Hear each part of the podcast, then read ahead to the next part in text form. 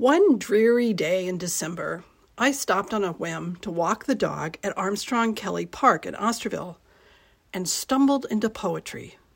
We don't often have poetry in our daily lives beyond the occasional ad jingle or internet meme.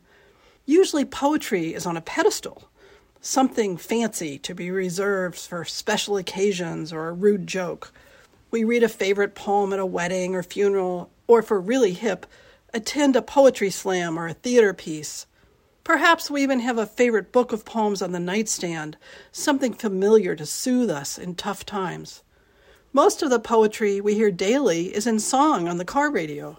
So it was a happy surprise to see poetry as part of a landscape. Armstrong Kelly is an eight and a half acre pocket park, a mix of woodland trails and lawn that has been part of Osterville Village since the 1920s.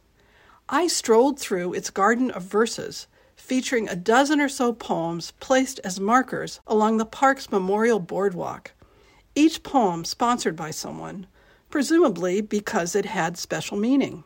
There were some long-time favorites, such as Stopping by Woods on a Snowy Evening by Robert Frost, and some quite personal, such as Carol McCracken's The Morning Star, an ode to her son.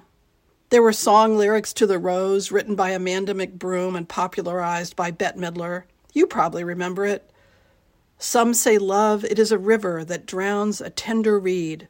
Some say love, it is a razor that leaves your soul to bleed. Or, if you need something lighter, how about the classic train poem by David McCord? Clickety clack, wheels on the track, this is the way they begin the attack. Clickety clack, clickety clack, clickety clackety clickety clack. I went back to the park a few months later in better weather, but the entire property was closed so it could get a makeover thanks to the trustees of reservations.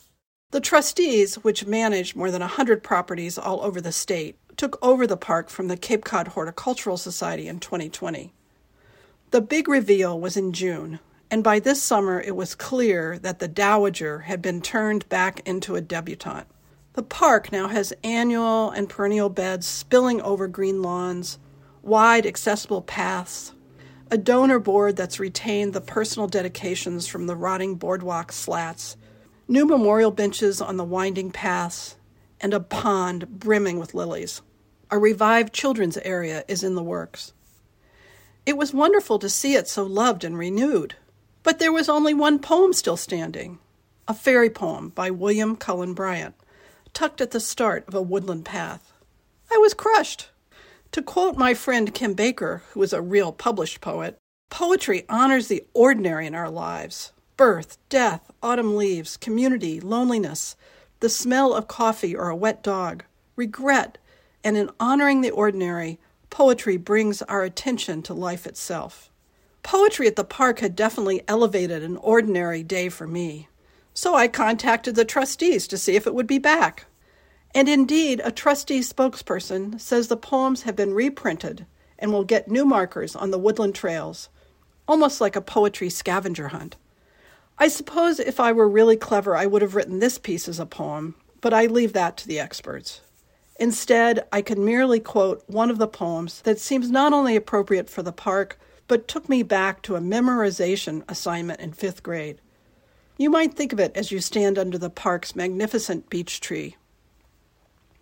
I think that I shall never see a poem as lovely as a tree, a tree whose hungry mouth is pressed against the earth's sweet flowing breast, a tree that looks at God all day and lifts her leafy arms to pray, a tree that may in summer wear a nest of robins in her hair, upon whose bosom snow has lain, who intimately lives with rain.